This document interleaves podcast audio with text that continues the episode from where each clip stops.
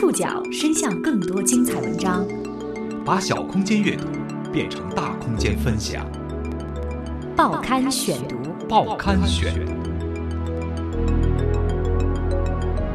把小空间阅读变成大空间分享，欢迎各位收听今天的报刊选读，我是宋宇。今天为大家选读的文章摘自《中国青年报》《南方周末》，和大家一起来说说催婚和反催婚。不久前，一则二十七岁女孩被父母逼婚后跳楼的帖子，让逼婚再次成为网络舆论热点。从二零一六年开年至今，逼婚与反逼婚时不时会成为网络热点。前有各色反逼婚攻略，后有反逼婚联盟在地铁口刊登广告。逼婚年年有，为什么在二零一六年年轻人的反应变得如此激烈？报刊选读今天为您讲述催婚。与反催婚。不久前，一则二十七岁女孩被父母逼婚后跳楼的帖子，让逼婚再次成为网络舆论热点。虽然帖子所述事实是真是假还是个未知数，却让许多青年男女再度联想起了自己被逼婚的经历。早在二零一六年春节到来之前，互联网上对抗逼婚的策略层出不穷。有人总结出推卸责任法、阳奉阴违法、抱头痛哭法、压力过大头晕法、假装失恋法和给妈塞钱法，还有人教大家反问父母：今年股票涨了吗？要说2016年反逼婚的高潮，莫过于一则出现在北京东直门地铁口的反逼婚广告。在中国广告史上，无人能忽视这张一米宽、一米二高的首个反逼婚广告。在北京某地铁站外，更是出现了一则反逼婚广告。上面写着：“亲爱的爸爸妈妈，别担心，世界那么大，人生有很多种，单身也可以很幸福。”发布者呢是一群年轻人组成的反逼婚联盟，很多很多的这个青年男女在这驻足拍照分享，可能也是表达了他们这种反逼婚的一种心声。反逼婚联盟决定在这个寸土寸金的地铁站登广告之前，拿着计算器和手表记录人流量，他们算出了最优性价比。他们希望拿众筹得来的三点八万元买一平方米的面积，影响中国。反逼婚联盟是一群因为相似遭遇而集结起来的天南海北的网友，由最初的几位元老扩展到一百零一位成员。米果是这个松散组织的核心成员之一，也是海报的设计者，今年三十一岁。对于逼婚之痛，他深有体会。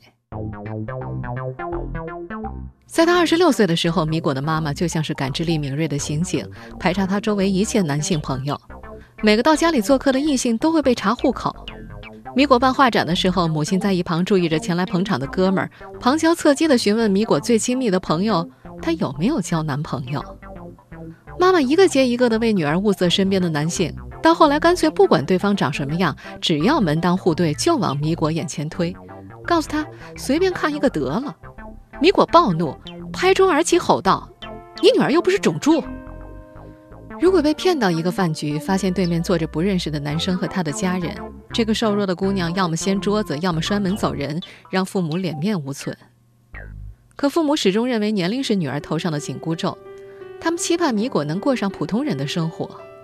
小时候循规蹈矩，不要早恋，以免未来贬值；大学毕业之后赶快嫁人，不要节外生枝。”结完婚，赶紧把孩子生了，然后就可以完成一个女人的使命了。生育年龄是父母的最后一道防线。妈妈不止一次的跟米果说：“二十八了，再不生生不出来了。”而二零一六年的春节，米果要把想对妈妈说的一番话变成对天下妈妈说的话，于是就有了这么一个一封信的反逼婚海报。米果说：“因为做了这份海报。”今年的这个春节是过去三十一年里他过得最有意义的。不过就在广告刊登的那一个月，一场拉锯战正在熙熙攘攘的东直门地铁站开展。就在距离反逼婚广告一百米之外，某家婚恋网站的工作人员常年守在那儿，拿着宣传单向来往的行人兜售他们的产品。在中国，逼婚年年有。每逢佳节被逼婚，更是成了大家无奈的调侃。为什么在2016年，年轻人对于逼婚的反弹如此厉害？报刊选读继续播出催婚与反催婚。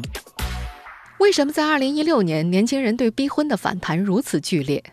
社会学家李银河讲述了这样的观点：在中西方文化里，中国是家族本位的，西方是个人本位的。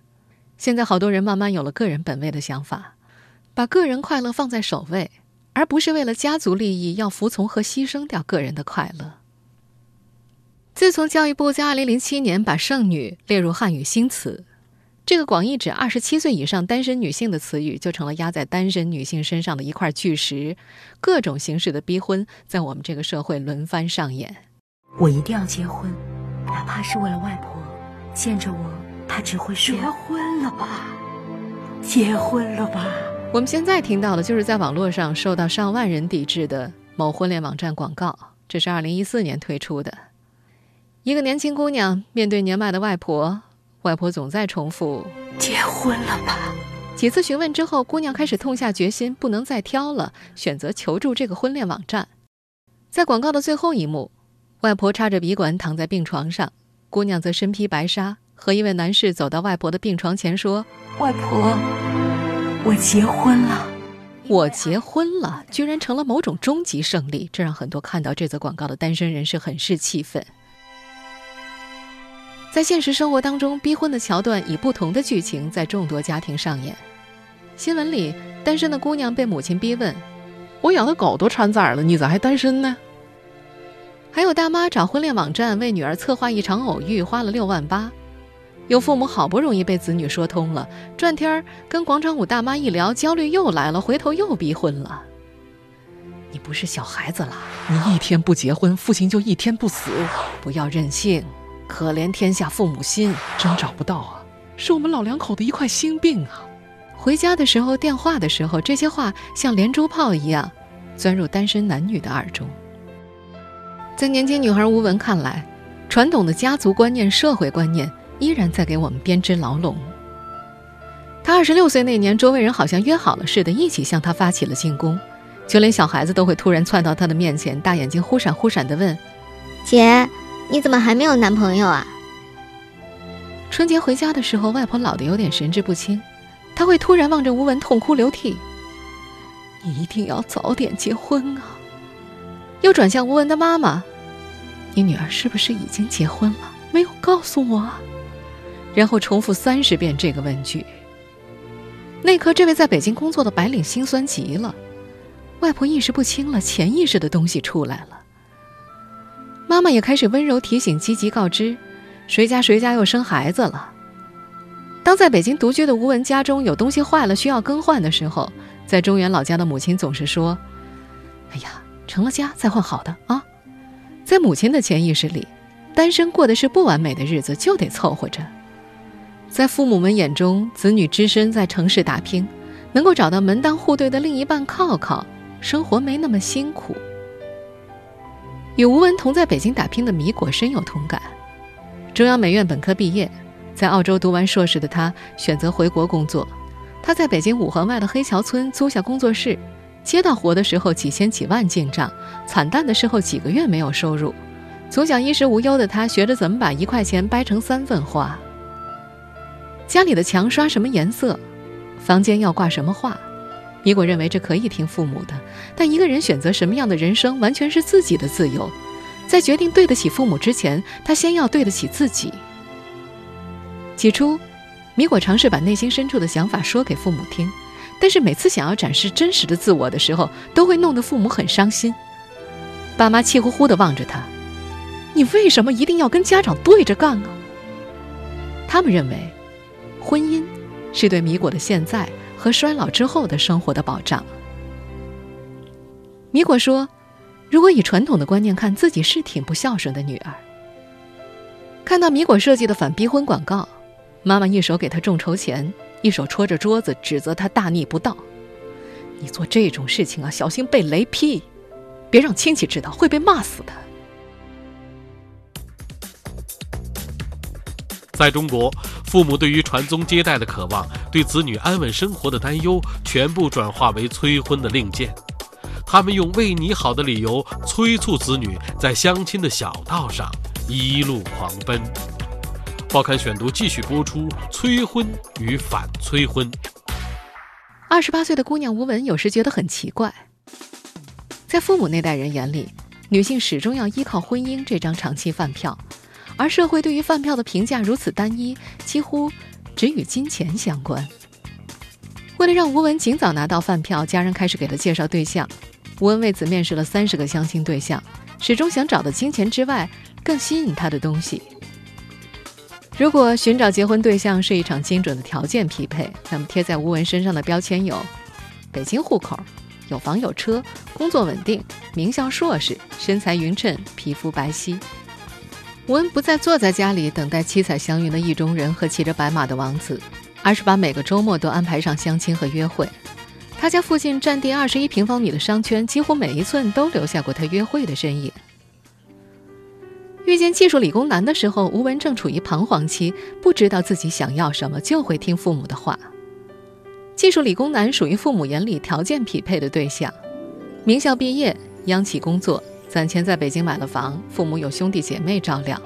于是，这个在三年前就被吴文拒绝过的男生，在三年后又被父母安排进入了他的事业。他们尝试约会，可是男生太无趣了，百分之九十的时间都在聊工作。吴文是那种喜欢看话剧、广泛阅读书籍的姑娘。有一次和另外一个央企的相亲对象聊天，聊着聊着，他就开始谈央企改革如何激活央企的创造力。对方一愣，没说几句话，回家就把他给拉黑了。临别遗言是。呃，我就想找个简单点儿、轻松点儿的女孩。吴文总结经验，可能是聊得有点深了。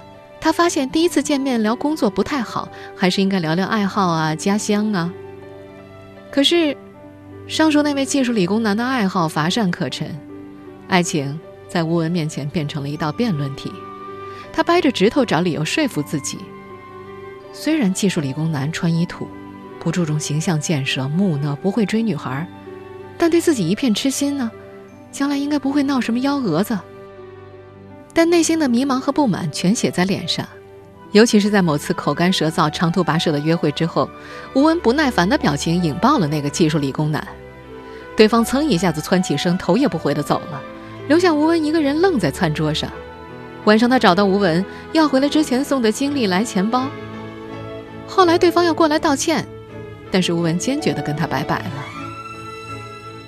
吴文的相亲经历像一本曲折的小说，有高潮也有低谷。当他与条件很好的海归相亲的时候，望着对方麻利地卷起意大利面出神，脱口而出的外国牌子，觉得自己的优越感全没了。不过在一次次甩与被甩当中，吴文变得越来越淡定。他一边总结，一边脱下牛仔裤，换上裙子，摘掉眼镜，等待桌子另一端的。甲乙丙丁。最初，远在中原的亲戚们层层扒拉着为他介绍对象，甚至牵动了另外一个城市的舅奶奶。舅奶奶以在公园收集各种信息为乐趣，掏出抬头印有国营单位名称的老师信纸，记录某某的年龄、收入、父母干嘛的电话，旁边还会有批注：长相啊、个子高啊什么来着的。在相亲的路上，吴文发现。一切信息都是条件，一个人好像变成了贴着二维码的商品。他后来花了九百九十九块注册相亲网站，发现里面更像一个用标签搭起来的舞台，活生生的人被浓缩成职业、年龄、收入，明码标价，骗子横行。现实社会的人们对于成功的单一标准和偏见折射在婚恋问题当中，男性被搭讪的次数永远和收入成正比。米果。也看到了社会单一的价值取向，他觉得老一辈的焦虑是社会大环境造成的，他希望社会可以更加多元化，就算选择去当快递员，也不会让家里感到掉价，不要让钱成为唯一的评价标准。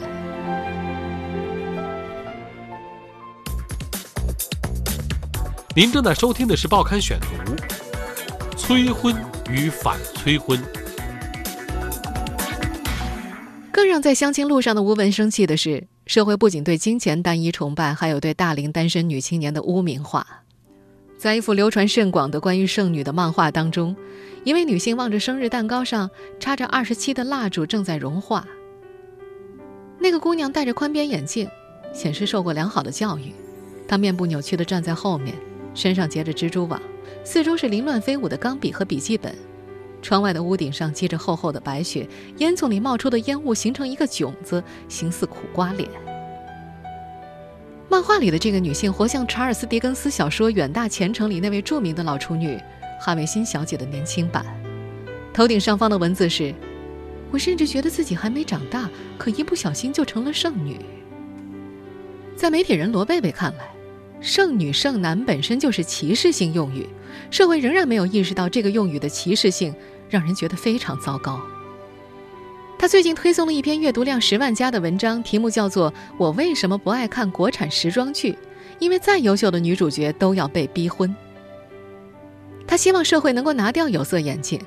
他以娱乐圈为例，单身女星，比如林心如、林志玲、舒淇等等，会被媒体反复讨论是否结婚。身为黄金单身汉的男星，就不会被关注这件事情。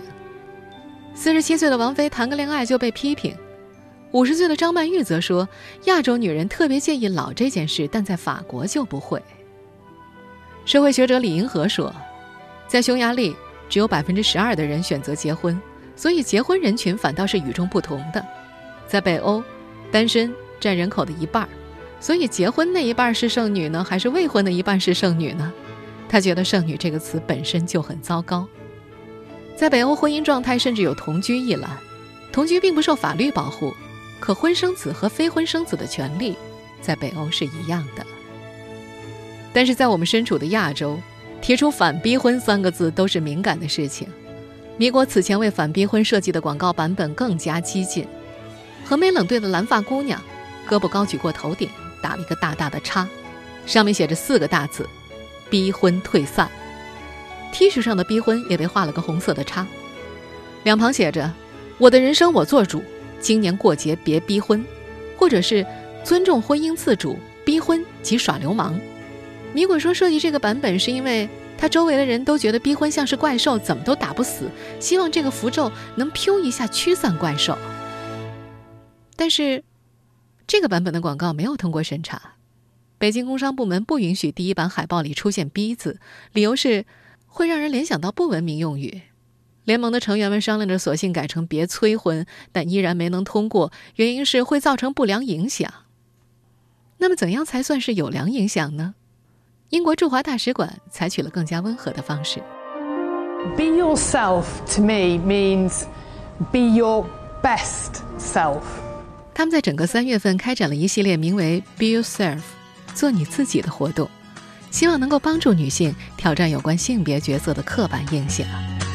其实，我们的文化建构了很多女性，她仍然把爱情、婚姻、家庭当做她生命当中最重要的价值。很多女性为了这样一个所谓理想的婚姻观、家庭观，一直在放弃自己很多人生的选择。在这则宣传片里，联合国开发计划署。副国别主任芮婉杰说：“I have heard the term leftover women。我听过‘剩女’这个词，我觉得类似于‘剩女’这类刻板印象是全世界女性都渴望摒弃的陈词滥调。无论是社会关于女性对婚姻，还是对子女，或者是其他的刻板印象，都是他们希望打破的枷锁。They just want to break the mold。同样引起议论的还有赫敏的演讲。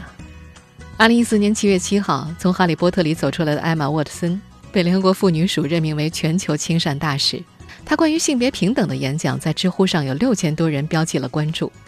艾玛在演讲里说道：“Both men and women should feel free to be sensitive。男人和女人都可以敏感。Both men and women should。男人和女人都可以强壮。我们应该用更大的视野看待性别，而不是南辕北辙的两套对立的规范。Instead of two sets of opposing ideals。”被逼婚的吴文也有同感，在我们的社会里，女性受教育的程度不断提高，但是社会并没有为女性提供一个尊重的、多元的、自由选择的环境。如今不存在剩女的英国，也曾经历过将终生未嫁的女性物化为货架上卖不掉的商品的时代。如今，英国为了帮助逼婚受害者，外交部和内政部于2005年成立了逼婚处。受保护的对象主要是两千万左右的亚裔移民。英国内政部部长杰里米·布朗曾经公开表示，强迫婚姻是一种毁灭形式的虐待。是我们当今社会绝对不可能接受的。催婚之后，这一切就结束了吗？无数人的现实经历告诉我们，还有催生。这种有形和无形的催促，在我们这个社会是如此的广泛。也许你就是那个正被催婚的人，或者催别人的人。报刊选读继续播出：催婚与反催婚。做出反逼婚广告的米果，在二十八岁那年还是结婚了，与恋爱多年的地下男友。母亲最初是反对的，因为两家差距太大了，一个在最北边，一个在最南边。丈夫的老家在东北的小城镇，而米果出生在厦门，后来又举家移民澳洲。结婚两年之后，两家家长才第一次见面。回忆起双方父母第一次见面的情景，米果脱口而出两个字：“灾难啊！”米妈妈一开始想让女儿找门当户对的，后来眼看女儿要三十了，用米妈妈的话说，就是快生不出来了。与其生不出来，不如就那啥吧。米果的妈妈找到她的地下男友摊牌，说：“你俩结婚吧。”尽管米果向来认为婚姻很沉重，但如果是和当时的恋人一起跳进火坑，她愿意去尝试。催婚终于告一段落了，但接踵而来的是催生。米果目前并不想要孩子，理由是如果新生命是个女孩，那她可能不会被这个社会温柔对待。她像机关枪一样哒哒哒地问了一堆为什么。他很怕孩子有一天会用同样的语气责问他：“为什么我没有大长腿？为什么我的腿不够细？为什么我穿不见那件小号的裙子？我的屁股是不是太大了？我的胸是不是不够大？”米果觉得这不是孩子的错。如果我们这代人不去推翻一些事情，那么这个社会就没有进步和改变。但是他的上述想法依然不被理解。米果记得春节回父母家的时候，正穿着睡衣。在自家花园散步，邻居推门而入，见到他的第一句话是：“哎呀，回来啦！”紧接着第二句就是：“，你肚子呢？怎么是平的？”后面是一大串“赶快生个孩子，跟我们家的宝宝作伴”之类的话，这让米果非常生气，连一个邻居都能指责自己。他开玩笑地说：“现在很难去真诚地祝福一个新生命的到来，甚至在医院看到小孩子都会觉得是压力。”他觉得自己现在有些扭曲了，但这种扭曲是被社会给逼的。矛盾爆发是在那天晚上的十一点，米果又一次和母亲因为生孩子的事情大吵一架。米果冲到厨房，颤抖着拿起菜刀。他说：“我特别恨子宫这个器官给女人带来这么大的枷锁。”当时他举起刀，捅向了自己的肚子。您正在收听的是《报刊选读》，催婚与反催婚。听众朋友，以上您收听的是《报刊选读》，催婚与反催婚。我是宋宇，感谢各位的收听。今天节目内容综合了《中国青年报》和《南方周末》的内容。收听节目复播，您可以关注《报刊选读》的公众微信号，我们的微信号码是《报刊选读》拼音全拼，或者登录在南京 APP、喜马拉雅 FM。网易云音乐，我们下次节目时间再见。